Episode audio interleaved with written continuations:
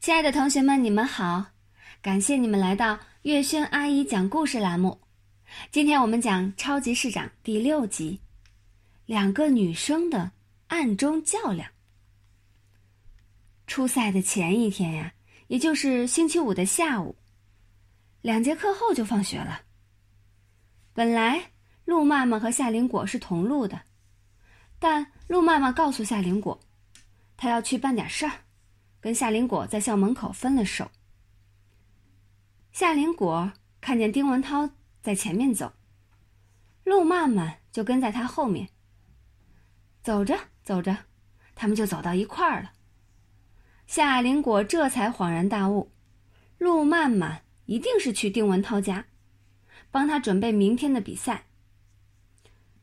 陆曼曼和夏林果是打过赌的，赌马小跳出赛。会不会被抓下来？陆曼曼好胜，夏林果也从来没有输过。他也要帮马小跳。夏林果真的替马小跳担心，他知道丁文涛的施政纲领是他爸爸帮他写的，他已经背得滚瓜烂熟。他不知道马小跳的爸爸会不会帮他写施政纲领，就是写了，马小跳是不是能背下来？还有才艺展示，他知道丁文涛是学萨克斯的，听陆曼曼说，他会演奏经典曲目《天堂之约》。马小跳什么才艺都没有，难道这次和陆曼曼打赌，真的是必输无疑吗？夏林果必须马上找到马小跳。马小跳还没有离开学校，他和毛超、张达在等唐飞。唐飞在教室里做清洁。现在，这三个人正在操场上跳沙坑。马小跳已经玩疯了，肚皮、腰露在外面，脸上的汗和沙子粘在一起。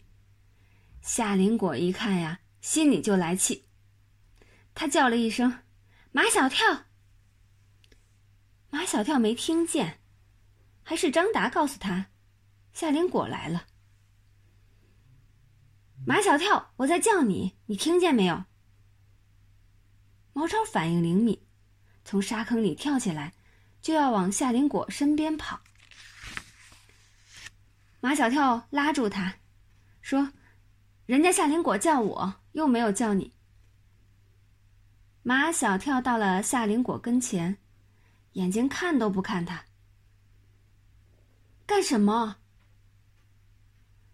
不知从什么时候起，马小跳看夏林果时，心里会不自在，眼神也会变得躲躲闪闪，所以他干脆不看他。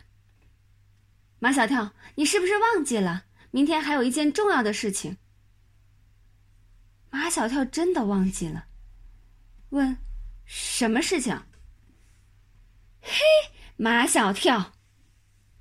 夏林果呀，气得都想哭。我死定了！马小跳看着夏林果，眼神也不躲躲闪闪了。他好奇，他好奇怪。你好好的，你为什么会要死？我和陆曼曼打赌了，赌你明天去初赛会不会被刷下来。不用问，马小跳也知道，陆曼曼一定是赌马小跳会被刷下来。夏林果。一定是赌马小跳不会被刷下来。原来是夏林果着急，才说自己死定了。马小跳对夏林果说：“你赢定了，陆曼曼输定了。”夏林果可不想听马小跳说大话，他问马小跳：“到底准备的怎么样？”马小跳从沙坑沙坑边把他的书包抱过来。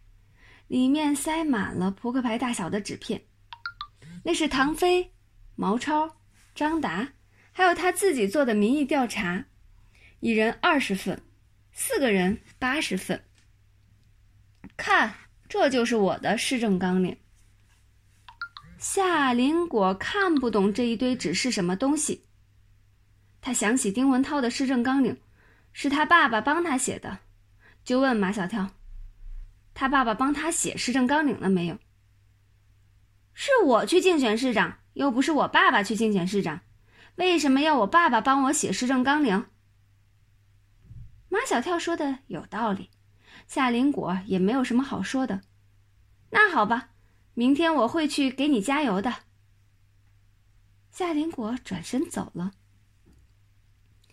马小跳愣在那里，他怀疑自己的耳朵出了毛病。夏林果，夏林果站住了，回头问马小跳：“干什么？你刚才说什么？”我明天要去给你加油，你可千万不能输啊！夏林果转身走了，他的背挺得很直。望着他的背影，马小跳的头有点晕。夏林果，夏林果回头，马小跳，你又怎么了？马小跳语无伦次，你。你你真的跟陆曼曼打赌了？难道我会骗你？夏林果一甩梳成马尾的长头发。马小跳，如果你让我输给了陆曼曼，我一辈子都不理你。马小跳脚底下轻飘飘的，回到生沙坑那里。唐飞刚做完清洁，来跟他们会合。他还不知道。夏林果来找过马小跳。马小跳，你今天相当的不正常。刚才都还是正常的，毛超说。夏林果来过以后，他就不正常了。唐飞拉住马小跳，快说快说。马小跳甩开唐飞，说什么？说你不正常的事情。夏林果和陆曼曼打赌。赌我出赛会不会被刷下来？你的意思是夏林果会为你去跟陆曼曼打赌？三个人的脸上都是怀疑的表情。唐飞问张达：“你相信吗？”张达摇头。唐飞又问毛超：“你相信吗？”毛超说：“如果是安琪儿为马小跳去打赌，我一百个相信，一万个相信。”安琪儿是班上最丑的女生，跟马小跳是邻居，对马小跳是百依百顺，所以他们几个总拿安琪儿来打击马小跳。马小跳向毛超扑去，毛超就倒在沙坑里，毛毛小跳马小跳压在他的身上，张达把马小跳从毛超的身上拉开，马小跳背起书包。头也不回的走了。马小跳，不是说好我们一起到你家吗？马小跳越走越快。马小跳，我还要教你跆跆拳道呢。马小跳跑起来。唐飞一边追一边叫：“马小跳，你怎么一点团队精神都没有？”毛超大叫。你就这样抛弃我们，你会后悔的。马小跳才不会后悔，他最气的就是毛超。凭什么，他们只相信安琪儿这样的丑女生会为他去打赌，而不相信夏林果这样的漂亮女生会为他去打赌？马小跳心中的怒火在熊熊燃烧。回到家里。他喝了一大瓶矿泉水，才把心中的怒火浇灭。